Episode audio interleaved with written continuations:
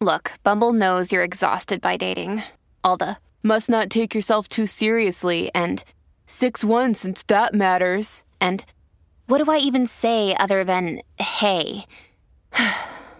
well, that's why they're introducing an all new Bumble with exciting features to make compatibility easier, starting the chat better, and dating safer. They've changed, so you don't have to. Download the new Bumble now. Welcome to the New Books Network. Hello, welcome to the New Books in Genocide Studies podcast. I am your host, Ari Barbalat. Today, it is my honor to be in dialogue with Katerina Capková and Eliyana Adler. Katerina is a senior researcher at the Institute of Contemporary History in Prague. She also teaches at Charles University and NYU, New York University in Prague. Eliyana Adler is an associate professor in the Department of History and the program in Jewish Studies at Pennsylvania State University. They are the editors of the newly published volume, Jewish and Romani Families in the Holocaust and Its Aftermath, published by Rutgers University Press 2021. Thank you for your time today. It is my absolute honor to be in dialogue with you, and I feel sincerely blessed. Thank you so much for your invitation. To begin, can you tell us about yourselves? Where did you grow up? What formative events in your lives catalyzed the scholars you would become as adults? So, um, I grew up in Northern California. My family moved there because uh, my father was a history professor, got a job there. So I, I was surrounded to some degree by history, and it's always been an interest of mine.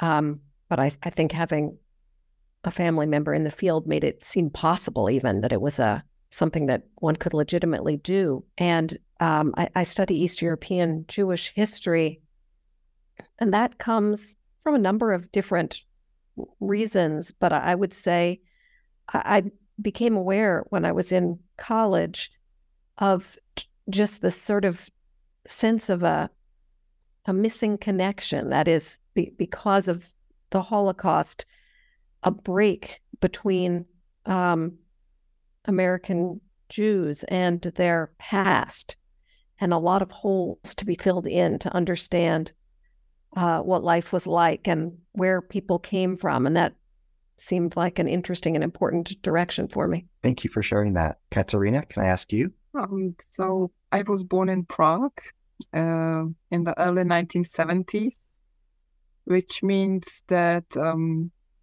I spent my childhood and uh, majority of my teenage in communist Czechoslovakia, and that definitely had an impact on my whole whole life.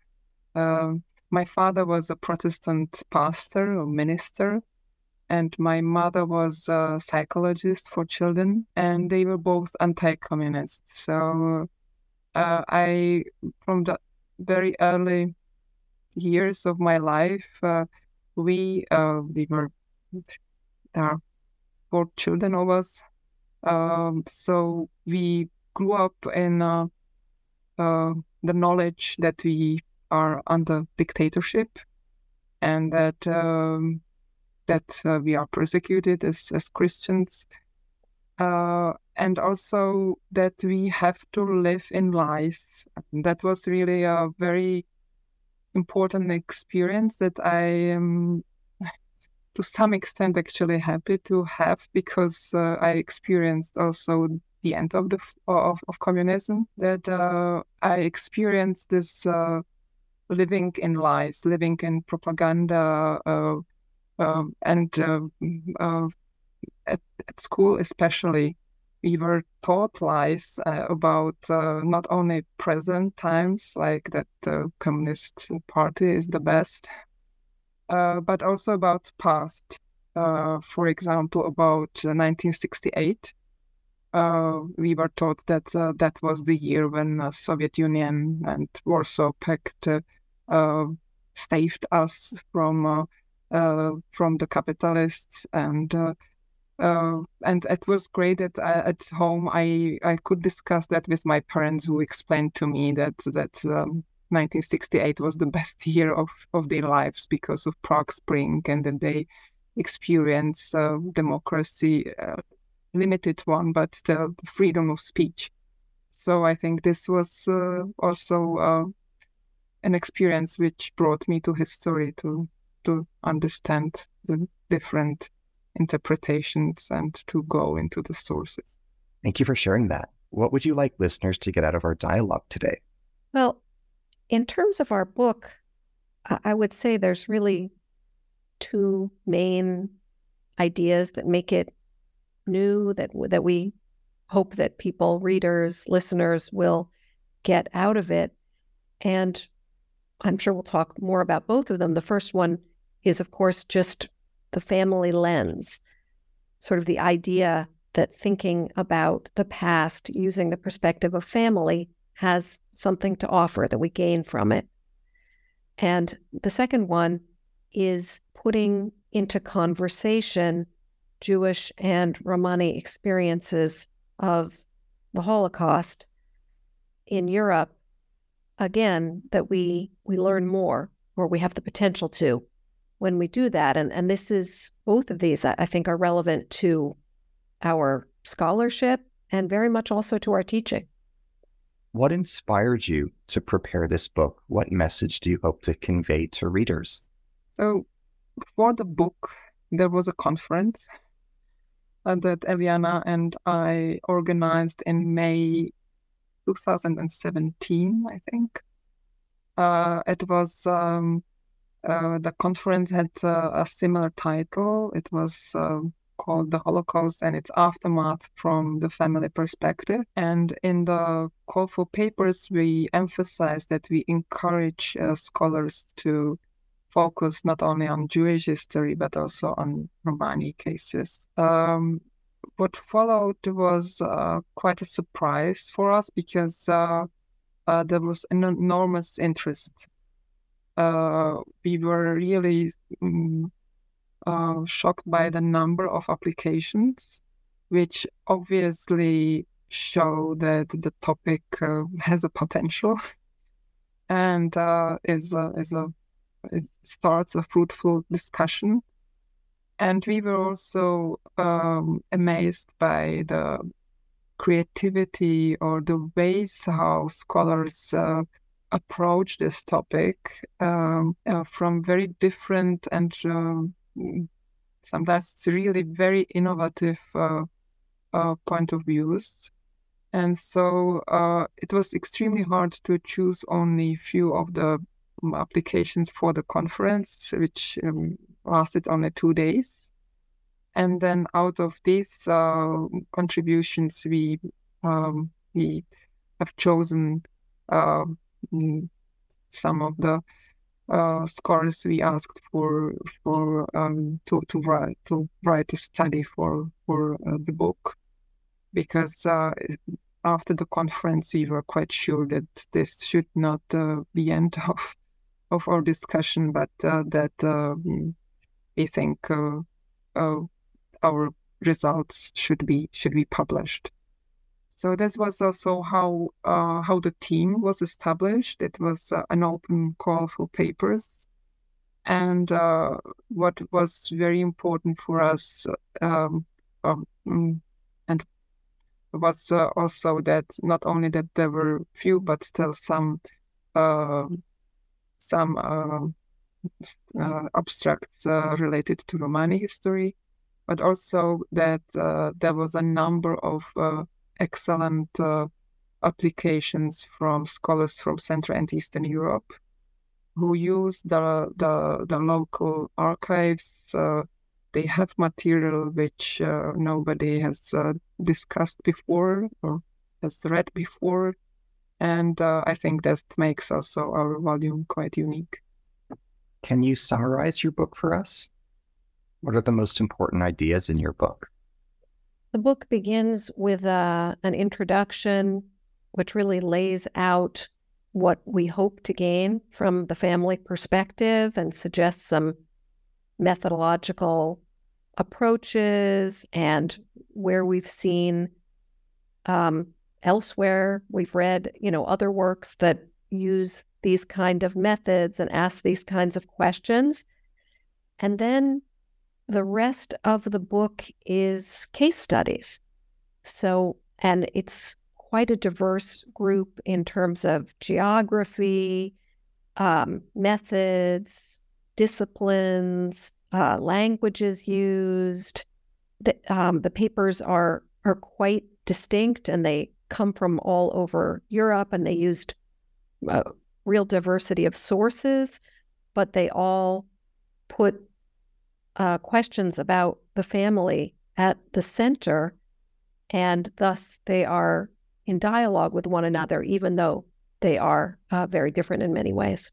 How did the two of you meet? Can you tell the story? We actually met at a conference. Um, we just happened to both be in the same panel, and we walked out of it somewhat frustrated and got to talking and on the spot, pretty much without knowing each other, without having read each other's work, without having any kind of recommendations or sense of one another, except for just that initial interaction, we basically made a decision that, first of all, that this a family perspective was lacking and that the papers that we had just heard would have benefited.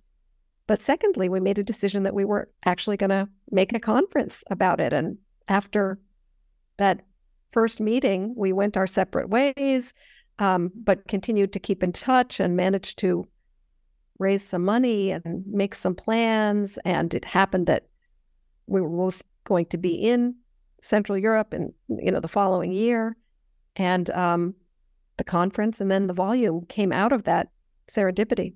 Why did you choose to focus on family? How does a perspective that emphasizes family differ from a perspective that focuses on gender as an analytical lens? Can you elaborate on this? First of all, I would say that the perspective emphasizing family comes out of gender studies, that it becomes possible to think in these ways and to have the tools to study the family because of how much we've all learned in recent decades uh, from the introduction of gender studies to so many academic fields. Um, so I, I, see them very much as complementary. I, I think um, there have been some people who were concerned that in some ways family studies was trying to compete with um, gender or supplant it in some way. And that is not at all the case. It's all about, you know, we need all the tools we can to understand the past. And if we have these collaborative, multi directional, multidisciplinary methods, we all benefit and learn more.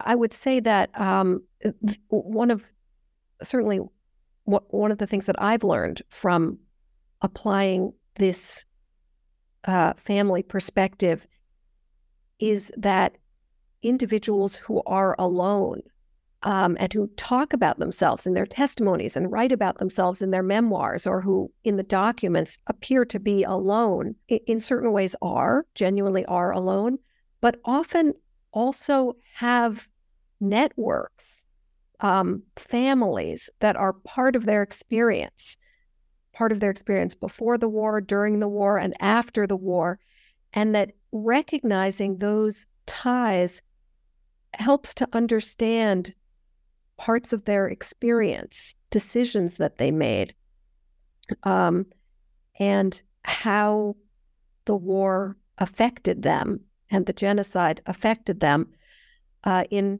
some really profound ways. Thank you for sharing that.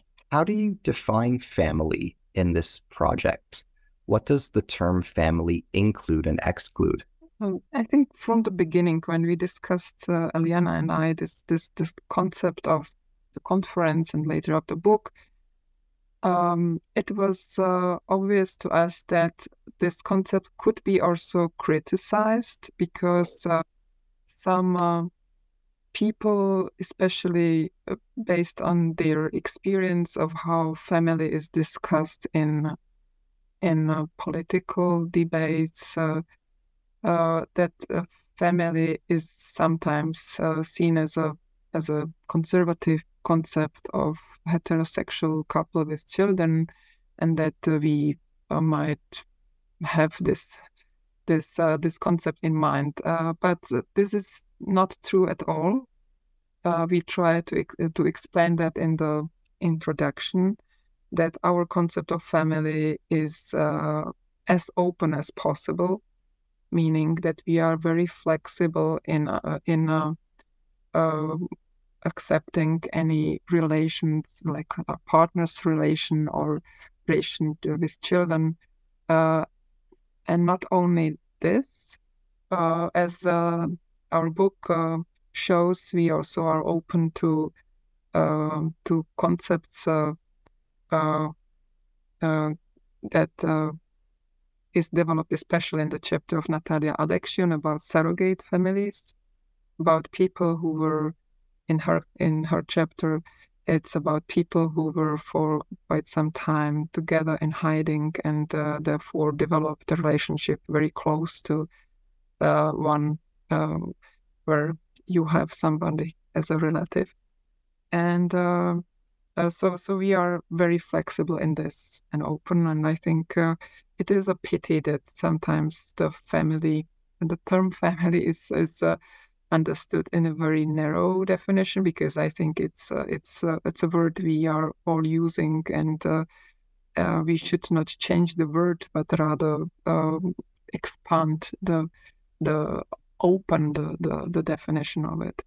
The other thing I would like to uh, mention is that we also do not glorify family. Uh, I think um, there are of course, uh, many uh, cases were and countless cases of of uh, uh, sacrifice for for family members for a partner in the Jewish or Romani context.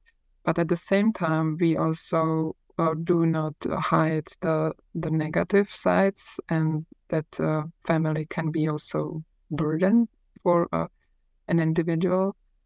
And this is discussed especially in the very unique uh, study we have in the book uh, written by Michal Unger from Israel uh, about uh, divorces in ghettos in um, in Łódź and in Warsaw, uh, where she uh, analyzes cases where some people, um, because of, of this drastic living conditions and were uh, it's about survival.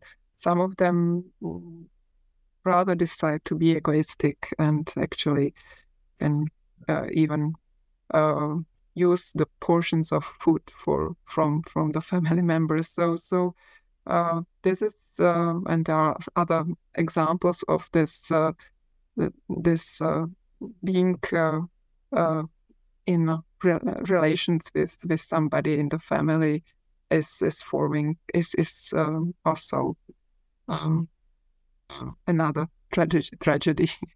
Uh, another art uh, um, chapter in our book uh, deals uh, also with uh, uh, this negative side of of having family networks. It's the study of Joachim Schlör, who discusses family in Germany, where the daughter um, decides because of the conflict with the family to uh, to go to uh, exile in in Great Britain, and she's um, seen by the family as a as a traitor, and uh, as a the whole um, trip of hers is, is seen as betrayal. But when the war starts, it's exactly this one one member of the family who who is a hope uh, for the whole um, uh, for all those uh, uh relatives and uh, even if she also has uh, such a negative experience with the family from the pre pre-war she um, she decides of course to do her best to help them out. Thank you in what ways did family considerations influence the decisions that Romani and Jewish survivors and victims made during the Holocaust? I think there are so many ways that family influence decisions throughout and as well as before and after. Um, I, I, can give an example from my own work, um, and this relates to, um, we discuss it in the introduction, it also relates to some of the papers, but decisions about flight. Um, often, it, the decisions well, first of all, it's it's hard to understand the choices people had just with the the heaviness of our backshadowing. It, it's so hard to understand what they knew and didn't know, the conditions under which they were facing their questions. But even if we can wrap our minds around that, sometimes it is very hard to understand the choices that people made, that they don't make sense according to our terms if we think of individuals sometimes as individuals. But when we place them within a family, we can at times understand their decisions differently. And here again, I don't want to glorify or justify, but just provide, I think, important context in some cases. So, for example, with um, many young Polish Jewish men who fled in 1939 with the dual invasions, who fled eastward into Soviet territory. Um, in some cases, they did so just to save themselves and to get away. Um, but in many cases, uh, they did so as part of decisions with their nuclear family, with their extended family, debates over who would be targeted and how they would be targeted and what was the best chance for the whole family, or at least some parts of it, to survive, to get through this. And so sending young men, sending all men, sending all young people across the border into Soviet territory was sometimes a, um, a family strategy, which at times meant just go and be safe, or at times it meant go and find out what the conditions are and decide if we should all join you or if you should come back. And sometimes those later steps weren't possible but um, but we can see how when we pay attention to these questions and ask them and bring them to the sources, we can see how much uh, import family had in people's lives and decisions. To what degree was the family a specific target of German wartime policies? Uh, th- to me, this is one of the examples of, and I, I know this is uh, you know, Genocide Studies Forum, um, the ways in which the study of the Holocaust and of genocide studies can really inform one another. The um, German policies before the war and during the war very much targeted families. And again, it, it, if we bring that perspective, sometimes it changes how we view that is taking men away for labor or um, early killings or um, incarcerations. Sure, that did have the effect of taking away the defenses of the people, making them less able to take care of themselves, physically speaking. That is, taking away young men who could have possibly provided some physical protection. But it also very much attacked the family as an institution, attacked the bonds of the family and the ways in which emotionally families function and support one another. And we can see that in the some of the Nazi laws and policies already in the very early 30s, the ways in which the family was gradually of these people deemed to be enemies of the state their families were pulled apart, were weakened, were humiliated, the bonds destroyed as a way of weakening their entire communities, societies, and ability to survive what would come later. The fact that you included Roma and Romani perspectives and history in your book makes it a real gem why did you decide to focus on Roma and Romani here? I think it has to do with the concept of family. So if we uh, if we think about uh, communities that were targeted uh, as a whole, as really from the babies uh, to the elderly people. Uh, this uh, this was the case of the Jewish community and the different communities of Roma and Sinti. So this is uh, why we thought uh, uh, they definitely have to be included, and um, I think, in a sense, yes, the, our book is one of the first that makes this yeah, that that combines research on Roma and on, on Jews.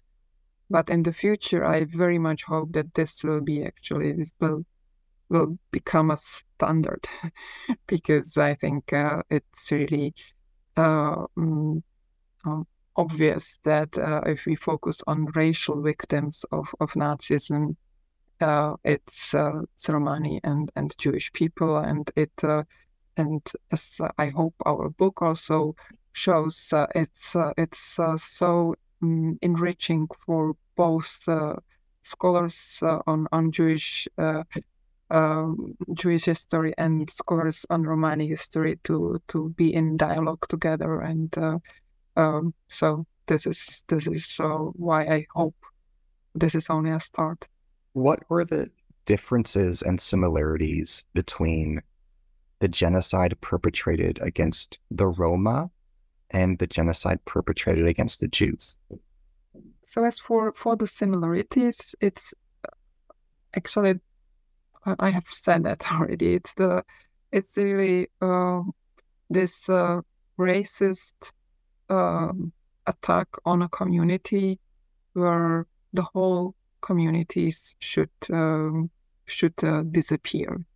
So this is this is similar, and uh, um, this is also why we understand uh, uh, the term Holocaust to include definitely Jews as well as Roma uh, there are there are also differences uh, because uh, uh, each genocide, any genocide, is unique. So, uh, so also the genocide of Roma is unique, and as well as genocide of Jews. what we have found in our book as the major difference was that, mm, in contrast to the Jewish communities, uh, Romani communities uh, did not have uh, their own organizations or organizations that would involve, include uh, most of Roma and Sinti uh, in a territory or even, a state, or uh, there was also no international Romani organization. Uh, which is quite a difference because, as we know, Nazis have misused the fact uh, that uh, there are Jewish religious communities, and they uh, th- those communities were um, forced to take part in the in the in the organization of of, of the genocide, um, and um, which had both um, uh, like positive and negative uh, um, sides. Yeah, that it was it was horrible that uh, that that it was uh, some of the Jewish um, uh, leaders that who had to put together, for example, lists of those who will be deported from a ghetto to the extermination camp. Uh, but at the same time, it was uh, also positive in a sense that, for, for example, in the Jewish ghettos, um, uh, there was a Jewish leadership which uh, tried in different with different strategies uh, tried to improve the living conditions in the ghetto as much as possible. So, for example, in Theresienstadt, uh, the ghetto in Protectorate of Bohemia and Moravia, uh, the um, especially children were protected. They got better food and and was uh, were accommodated separately, and uh, and also the the sanitary and hygienic uh, situation in, in the ghetto was was. Uh, uh, regulated in such a way uh, by by the Jewish administration that that uh, it's remarkable uh, how uh, little diseases uh, spread there, even though it was so overcrowded. And that's in, in, in, in great contrast to, for example, the, the camps for Roma and Sinti. There were two such camps in Protectorate Bohemia, Moravia, and Hodonín uh, that were led by Czech gendarmes. And um, um, there were horrible living conditions. It's it's known that, that the Czech gendarmes even stole some of the food of, of, of the Roma and Sinti. And, uh, and uh, diseases spread quickly. And uh, of course, the first victims were the children. So, so this is this is uh, really a big difference. Uh, in our book, we have three parts. The first is about um, family in during the genocide. The last one is about family in the aftermath, in the post-war years, and in the middle, we have a part about uh, uh about the institutions um, and uh, uh, it's called Interventions of Institutions. And this is the only part in the book where we have no chapter about Roma because we could not use this this this uh, this focus. Um, I don't know whether there is uh, time for another difference, uh, but uh, I from my like from my later research, from my uh, recent research, I would actually now emphasize uh, another difference um, uh, between the, the genocide of Jews and Roma, and that's uh, uh, which I find more crucial, and that's uh, that on one hand, both communities suffered as as victims of racial uh, discrimination uh, in the Roma and Sinti mostly because of, of the different color of skin. Uh, but uh, Jews were murdered as Jews. Uh, in context of Roma and Sinti, they were not murdered as Roma and Sinti, but they have another additional burden to live with and that's uh, that they were they uh, were murdered uh, uh, as allegedly asocials or so it was there was a word work shy. So it is this an, another burden that not only that they were exterminated uh, nearly exterminated as, as racist victims but on top of it they were humiliated by this by this terminology which had an, a huge impact on the post-war and on the way how, yeah, the Holocaust of, of Roma is uh, still uh, struggling to be recognized, and also when uh, uh when some of the victims try to get uh, some recognition or or um, they they of, often met the with a refusal because with the argument that but you were in the campus as, as a criminal, which is which is awful, and uh, I think uh, um, it we should recognize this this like double uh, suffering uh, in order to fully acknowledge uh, the experience of Roma and Sinti. What sources were used in the articles presented in this book? The authors of the articles used a wide array of sources. I, I would say one potential commonality is that in many cases, the sorts of questions that they were asking required reading against the grain to some degree.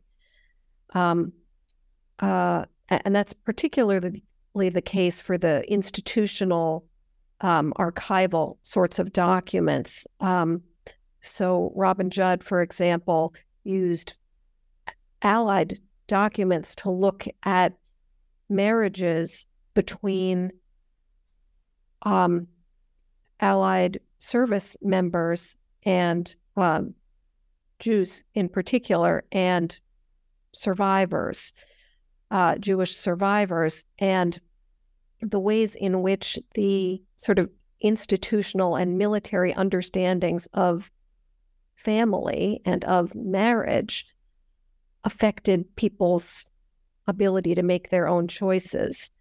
Um, so those documents, uh, sh- she's looking at them, I would say, in a in a new way there, and that that was the case in some of the other articles as well. Um, Laura Hobson Faure uh, used uh, institutional um, uh, Jewish and also non-Jewish aid, philanthropic organizations, and the ways in which after the war also um, their understandings of family had s- profound, surprising, sometimes detrimental effects on siblings and the ways in which the institutions deciding what was the right place for them, what was the right family for them to be in, sometimes separated, tore apart what what it was that they had left, whatever family was remaining.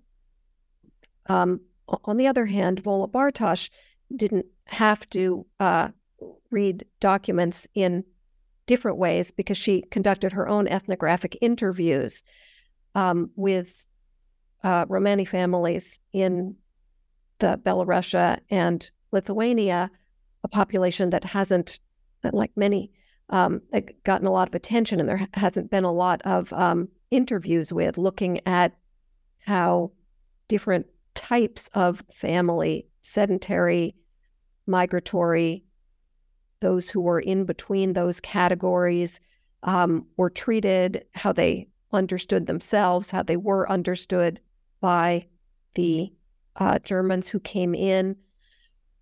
Um, so, a lot of different types of sources traditional, less traditional, um, personal ads being uh, a, a, surprising one that Sarah Wobick-Segev read personal ads to look at how people described themselves and what they were looking for in potential partners and the ways in which the unexpected ways in which sometimes even uh, Nazi racial terminology ends up in Jewish personal ads as they categorize themselves and uh, try and understand themselves in the wake of the war and the ways in which they had been understood. What can scholars of other genocides and students of other mass killings learn from this volume? How can specialists in other atrocity situations learn from your book's insights? So, the well, something that I have learned from genocide studies is the ways in which genocides unfold in stages. And when we look it, it's to my knowledge, there, there is no situation in which overnight the the extremity, the mass killing um, that we associate with uh, genocides comes in. Um, it, it's always a process over time, and as we look at a variety of different genocides and come to understand those stages and where they are similar and where they are different, um, bringing the family in is one way to get at those questions and potentially to begin to understand how perpetrators of genocide function, the where their attacks come from, who they're aimed at, so that we can recognize, uh, ideally, um, some of those tactics before they reach their most extreme stage. And um, we see that in some of these articles, both from the outside, that is, the ways in which decisions made by outside entities affected families, but also very much from the inside of how victim populations make decisions and um, try to survive when not only their lives um, but their societies and their families are very much under attack. What are the similarities and differences between Nazi anti Gypsyism and contemporary anti Gypsyism? That definitely is a huge difference because, as, as we discussed already, uh, under Nazism, uh, uh, the aim of Nazi regime was was to to kill all Roma and Sinti. And uh, even though there is a very profound uh, um, anti-Romani, anti-Sinti racism, in especially in Central and Eastern Europe, where most or South Europe, uh, Southern Europe, uh, where um, most of the Romani uh, communities live in in Europe. Um, uh, we should recognize that there is this this huge difference. Uh, at the same time, it's really disturbing that uh, that this these diverse communities, uh, face um, um, discrimination until today on daily basis, and it's a structural racism, meaning that not only are there, unfortunately, in most of these countries, uh, neo Nazis in in parliament uh, who who deny, for example, the existence of the genocide of Roma.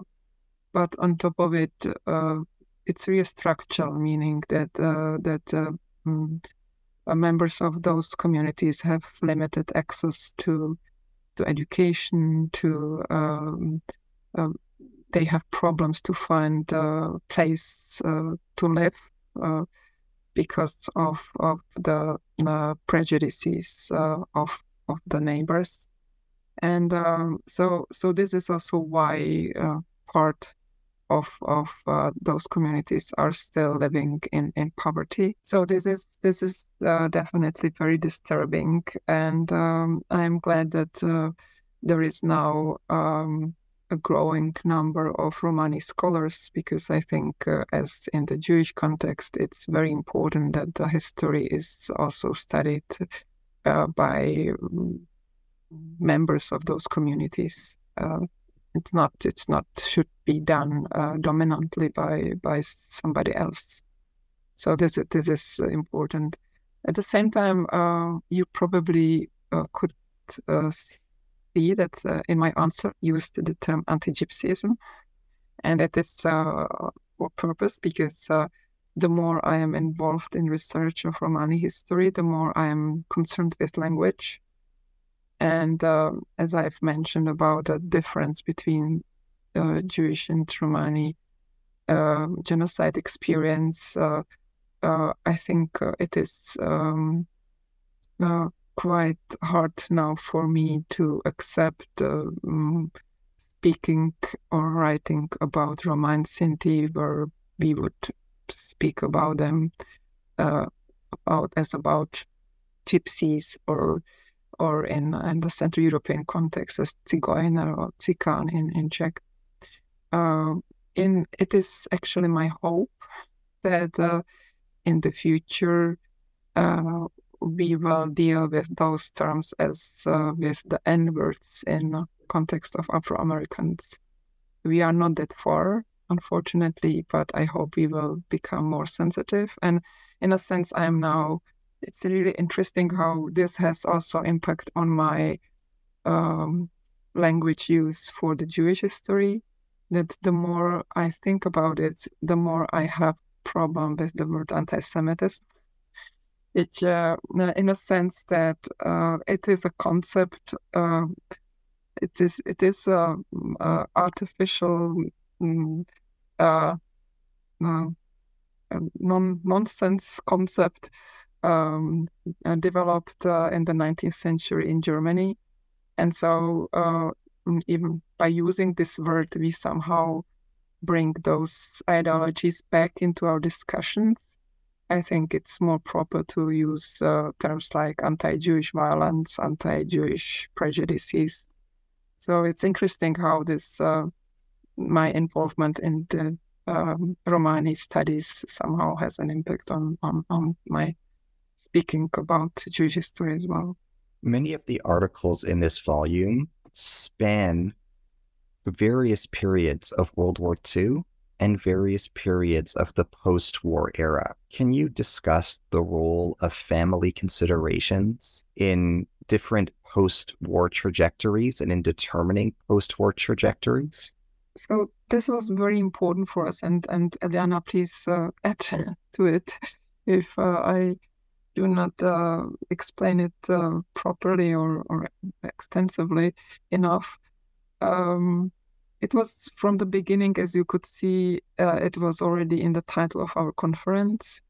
Uh, it was, I think, we could add that as probably the third thesis of our book, meaning that uh, uh um, the the suffering uh, hardly ever ended with the end of the war. And if we focus on genocide experience from the family perspective, this is totally obvious that uh, uh, the war was uh, only the beginning of the, in many times, very painful search for the relatives uh, and um, searching uh, where to start new life with whom were because uh, because in many cases their property was already taken or destroyed and and because uh, mm, because one often did not want to live on the in the in the space where you had these memories of, of large families before the war uh, so there is a huge migration of Jews as well as, as of Roma. Um, even though in the case of Roma, this migration is uh, is uh, mostly um, within the territory of, of one state or within Europe. So so this is uh, this is one uh, point why we thought there's no way we can stop with the end of the war. And also, we think that especially through the lens of a family, we see that uh, that the trauma is uh, is uh, is staying with the family. Um, I must admit that uh, I mm, this is again the chapter of Joachim Schlör that it was uh, very um, clear to me, thanks to his study, that, for example, also those um, would, we could say success stories of families where all of the members survived uh, in this case because uh, they they could use this contact to the daughter in Great Britain but uh, this huge suffering and uh, feelings of being guilty that they did not probably or they, whether they could do more for the other members of the families and the, the feeling guilty to survive yeah. So so those uh, those are very powerful uh, stories which uh, enable us to to um, understand more the the post traumatic uh, situation of, of families. Um, if I could just add, I, I think sure. what you said, um, Katka, about um, this being sort of one of the other major findings of our of the volume is is very important, really. Um, and in addition to what you said, I, I would just add that there's a way in which, um, because the Holocaust is so big, so heavy, so dramatic, that it's it's often pictured as a rupture, as whatever came before is lost, whatever came afterward is new, blank slate. But when you bring in the family perspective, there's this really compelling through line. And once you start seeing it, you can't unsee it anymore. That after, you know, after being involved in this project, when I read memoirs on, and I'm looking for something else, um, it's so obvious to me now the ways in which family before, during, and after remains a central concern for so many people. And the Holocaust, of course, it changes their lives um, in major ways, but it doesn't necessarily change that aspect and that um, focus. As we bring today's dialogue to a close, can you kindly tell us on where your attention has gone since completing this project? What are you working on next? As your current project, what are you both working on now? So, I'm now actually working on two projects. Um, one is very much uh, uh, yeah, uh, in connection, or it's very close to to to our book. Uh, uh, I have a project where I could put together a team of scholars uh, and we are writing a history of genocide, uh, of entangled genocide experience of Jews and Roma in Central Europe. Uh, the idea of the book is that we compare the situation of uh, Jews and Roma in the Protectorate Bohemia and Moravia, in the Slovak state, and in uh, and in Hungary. And uh, the the preliminary uh, thesis is that uh, the policy towards Jews and Roma, the communities and Jews and Roma differed that much. Um, the community, communities uh, differed in a, um, in demographic way, in social way. Uh, that, in a sense, we may say that it was more crucial for a person uh, where he or she was during the war than whether she or he was uh, Roma or Jews uh, or a Jew. So, so that's that's the preliminary thesis, and uh, uh we hope to finish that book uh, uh, soon. So it should be submitted at the end of this year. So that's that's one project. Project. The other one is a different one, uh, again uh, uh, with two other, uh, or the the first one is with many um, co-authors, but this one with two co-authors, uh, Chad Bryant and Diana Dumitru, and we uh, are writing a book about Slansky trial, which is which was the major communist trial with. Um, group of communists uh, in leading positions in Czechoslovakia who were, uh, most of whom were Jews. And so it was one of the major anti Jewish uh, political trial in, in uh, communist Europe in the 50s. I'm currently working on a project about memory and commemoration and grassroots efforts by Jews to think through and respond to what happened to them and to their losses through memorial books, through they're called in Yiddish Yizkerbücher, these volumes that are put together by transnational groups of survivors and refugees from the same hometowns and focusing chiefly on those um, towns in pre-war Poland but um, thinking about the genre more broadly, also what it comes from, why it, where it, where they got the idea, um, how they created these volumes, um, why it was meaningful to them, and the ways in which they developed. Thank you.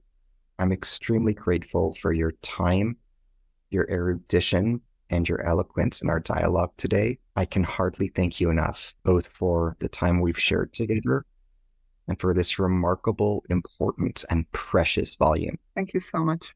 To our listeners, I'm Ari Barbalat, your host today on the New Books in Genocide Studies podcast.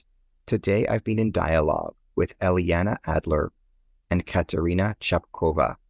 They're the editors of the new volume, Jewish and Romani Families in the Holocaust and Its Aftermath, published by Rutgers University Press 2021.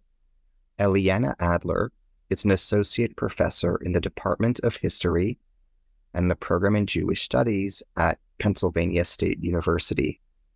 Katerina Capková is a senior researcher at the Institute of Contemporary History in Prague she also teaches at Charles University and at NYU, New York University in Prague. Thank you for your generosity today. Thank you very much. Thank you for inviting us. Mm-hmm.